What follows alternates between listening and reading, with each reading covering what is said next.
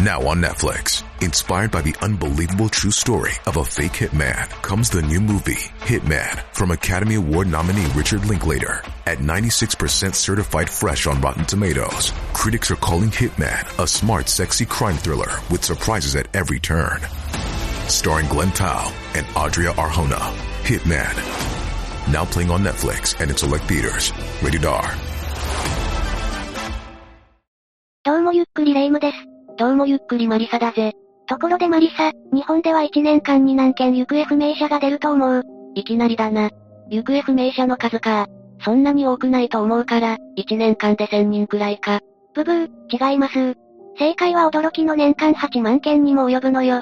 え？え年間8万件も行方不明者がいるのか。日本やばすぎだろ。そうよね。私もこの数字を見たとき、びっくりしたもの。1日あたり、約200件以上の行方不明者がいる計算になるからね。日本怖すぎるぜ。でも海外と比べるとどうなんだ。実は海外の方が行方不明者が多かったりするのよ。そりゃあそうだろうな。人口が外国の方が多いからな。どこが一番行方不明者が多いんだ。やっぱり中国とかアメリカか。そりゃその2カ国は多いわよ。でもそれは人口が多いからそう見えるだけなの。人口の割合から行方不明者数を割り出すと、意外な国が出てくるの。意外な国一体どの国なんだ？人口10万人あたりの年間行方不明者数のトップはなんとイギリスなの？イギリス。本当に意外な国だったな。ちなみに日本は何位だったんだ？日本の順位は10位だったわ。また微妙な感じだな。全世界で10番目に行方不明者が多いとなると結構不名誉なことだと思うけどな。そうね。アメリカは4位、中国は県外だったの。中国が県外嘘だろ。中国は広いし、全部の行方不明者数を把握しているわけではないと思うわ。確かにな。多分正確に計算したらもっといるだろうな。今回はそんな行方不明者の人の中でもバチカン四国で行方不明になった、エマヌエラ・オーランディさんについて紹介するぜ。え、エマヌエラさん。一体どんな人なんだ？この人は30年前に行方不明になったんだけど、この人が行方不明になったのは、何かの陰謀だったんじゃないかって言われてるの。い、陰謀。かなり壮大な失踪事件だったんだな。つい最近の2019年にも、事件の進展となる出来事もあったようで、30年経った今でもエマヌエラさんの事件は、捜査が続けられているの。そうなのか。未だに事件が風化してないなんて珍しいな。一体どんな事件だったのか気になるぜ。よしじゃあ早速事件について紹介していくわね。ゆっくりしていってね。まずは事件の全貌から説明していくわね。よろしくお願いするぜ。エマヌエラ・オーランディさんはバチカン四国の市民で、1983年6月22日に黒い BMW に乗った姿を目撃されたのを最後に失踪してしまったの。そもそもでバチカン四国ってどこにあるんだ？え？えバチカン四国がどこにあるか知らないの。バチカン四国は、イタリアのローマ市内にあるの。ローマ市内にあるってことは、バチカン四国はイタリアってことか。いいえ。イタリアからは独立しているわ。イタリアのローマの中にありながら、国として独立していて、国土面積は世界最小の国なの。イメージ的に東京の中の23区のうちのどれかが、別の国として独立したってイメージね。なるほどな。エマヌエラさんの行方は長い期間にわたり、捜査が続けられているんだけど、未だに成果は出てないの。エマヌエラさんは、父のエルコールと母のマリア・オーランディの5人の子供のうち、4人目の子供だったわ。5人兄弟だったのか。彼女の父親は、かなりいいところで働いていたそうで、バチカン銀行に勤めていたとも、ローマ教皇の邸宅で働いていたとも言われており、エマヌエラさんは何不自由のない生活を送っていたそうよ。そして失踪当時、エマヌエラさんは、15歳でローマの高校に通っており学年は2年生だったわ。高校2年生って言ったら、まだ子供じゃないか。エマヌエラさんは音楽好きで、バチカンの教会の聖歌隊の一員だったの。そして学校とは別に、週に3回フルートのレッスンを音楽学校で受けていたわ。聖歌隊のフルートを担当していたのか。家も裕福で順風満帆だったんだな。そんな1983年6月22日、音楽学校へ向かったのを最後にエマヌエラさんは失踪してしまったの。その日エマヌエラさんは学校に行く準備に手間取り、いつもの時間よりも出発が遅れてしまうの。遅刻しそうになったのか。そこで兄のピエトロに車で学校まで送ってくれるように頼むのよ。でもピエトロは別の用事があったようで、その申し出を断ってしまうの。ええ？もしかしたらお兄さんが、車で送ってくれていたら失踪も防げたんじゃないか。かもしれないわね。お兄さんも車で送っていくことを断ったことについて、後のインタビューで後悔していると言っていたわ。そうだよな。でもしょうがないぜ。自分の妹が急に失踪するなんて誰も想像できないからな。そして家を出たエマヌエラさんは学校に着く前に自宅に電話しているの。その時はお姉さんと会話をしたのよ。お兄さんとも話してるし、お姉さんとも話したのか。お姉さんとは何を話したんだ？内容は、エイボンコスメティックの社員と名乗る人から仕事をオファーされた、ということだったの。え、エイボンなんだって。エイボンコスメティックよ。この会社はイギリスに拠点を置く化粧品会社なの。なるほどな。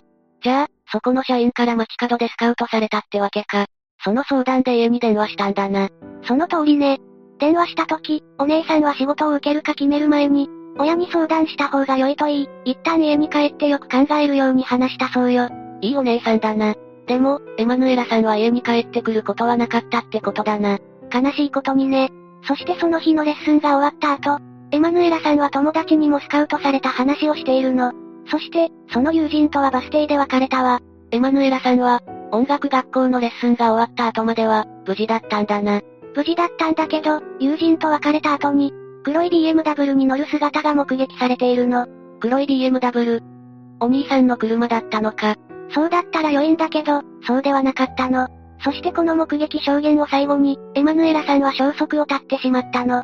そ、そんなの絶対、黒い BMW が怪しいじゃないか。怪しさ満点だけどね。事件との関連性はまだ見つかってないわ。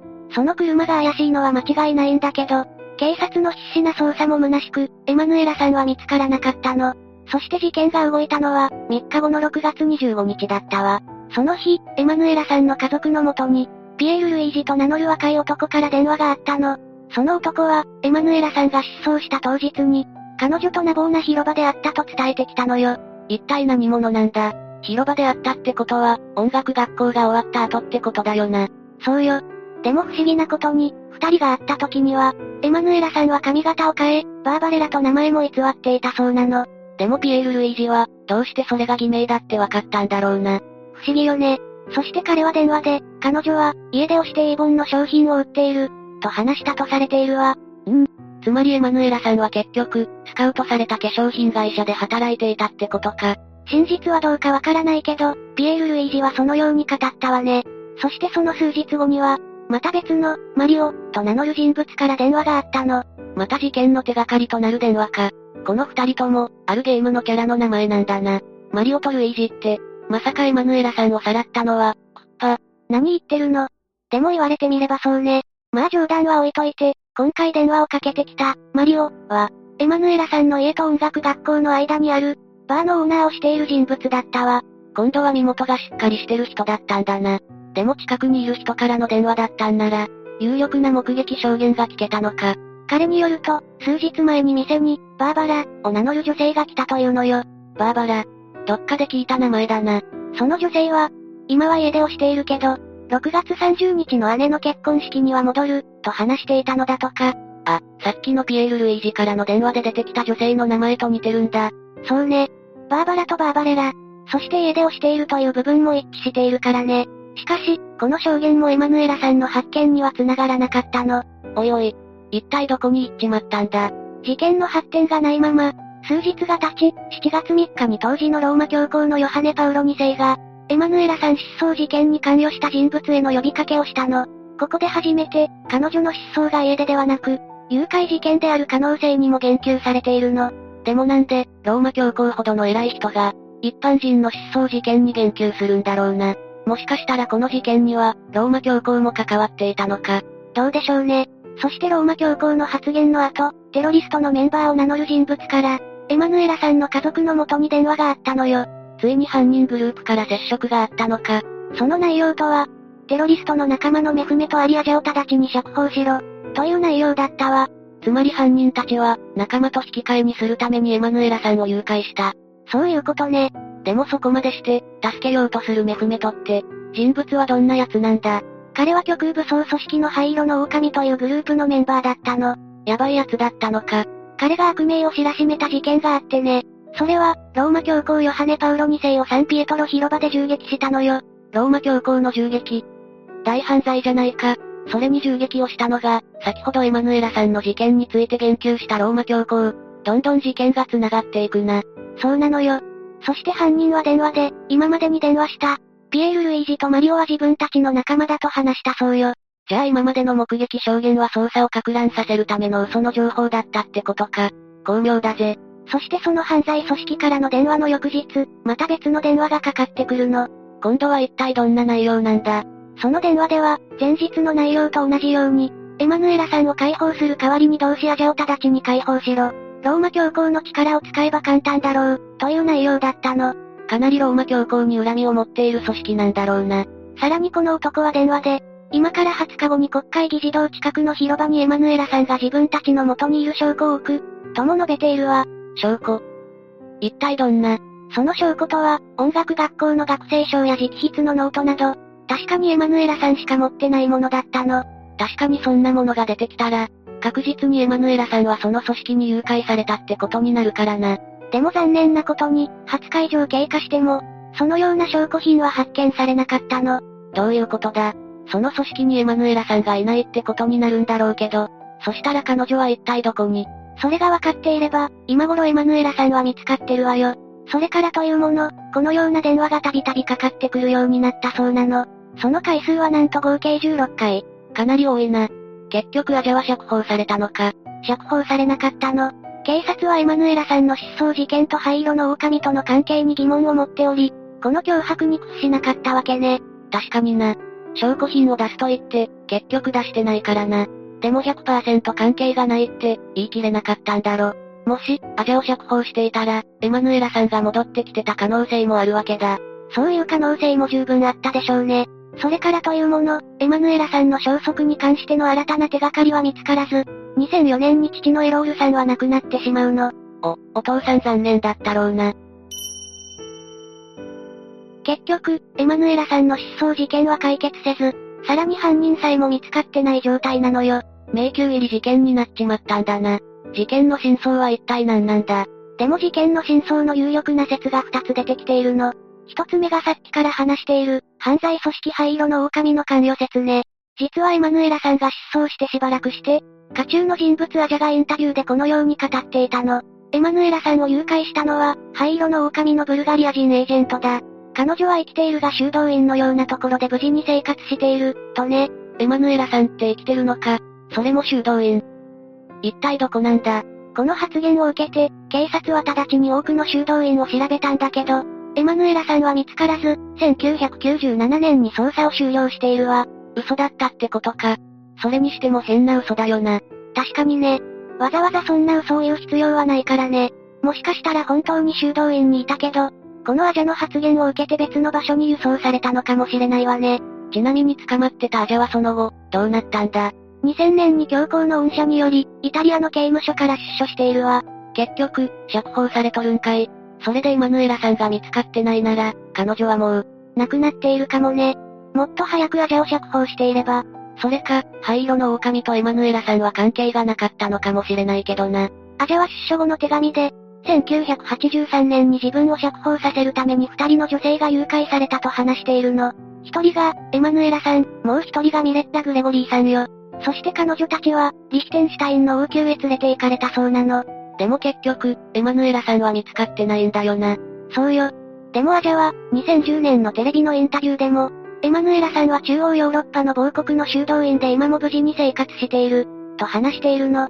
どういうことなんだでもここまではっきりと発言しているってことは、エマヌエラさんが灰色の狼に誘拐されたってことは信憑性が高いってことだよな。次の事件の有力な原因は、マフィア関与説よ。2011年にイタリアの犯罪組織のメンバーが証言していたことなんだけど、エマヌエラさんを誘拐したのは、そのイタリアの犯罪組織で、その目的はバチカンに貸した資金を返済してもらうことだったというの。結局二つ目の原因でも、バチカンが関与してるんだな。エマヌエラさん失踪事件の真相がどうであれ、バチカンは必ず事件に関わっている気がするぜ。それにしてもバチカンがマフィアからお金を借りるなんて、そんなことあり得るのか。実はバチカンには当時、少し怪しい方法で資金を集めているという黒い噂があったのよ。なるほどな。このように数多くの証言がありつつも、エマヌエラさん失踪事件は解決できずに月日が経っていったの。この事件の新たな動きがあったのは、事件発生から30年以上時間が経った2019年3月のことよ。2019年ってつい最近じゃないか。一体どんな進展があったんだ？それはエマヌエラさんの家族の元に一通の手紙が届いたことから始まったわ。一体どんな内容が書いてあったんだ？中には一枚の写真が入っていたの。その写真はバチカンにあるドイツ騎士団の墓地の写真で、上に天使のイラストが貼られていたそうよ。どういうことだ？写真にはさらに、天使の墓を見よ。というメッセージも書かれていたの。該当の墓を調べろってことか。その通りよ。ドイツ騎士団の墓地の中で天使が掘られているのは、ソフィー王女とシャーロット公爵夫人のお墓の二つだけ。早速警察はバチカンに特別な許可を得て、2019年7月にこれらの墓を掘り起こしたの。まさか、その墓の中にエマヌエラさんが。残念ながら見つからなかったわ。なんやねん。何回肩透かし食らえばいいんだ。しかも新たな謎も見つかってしまうの。元々のお墓の持ち主のソフィー王女と、シャーロット公爵夫人の遺骨も見つからなかったのよ。おいおい。その写真を送った人物が骨を盗んだのか。それならなんで、エマヌエラさん家族の元に写真を送ったんだ。もう何が何だか、わからなくなってしまうわね。この2019年の手がかりを最後に、この事件の進展はなくなり、2020年4月に完全に捜査は打ち切られてしまったの。結局エマヌエラさんは見つからずしまいか。エマヌエラさんはすでに亡くなっているのか、まだ存命なのか、それすらもわからないからね。アジャが語っていたように、どこかで元気に暮らしていてほしいけどな。というわけで今回は、エマヌエラさん失踪事件について紹介したわ。それでは、次回もゆっくりしていってね。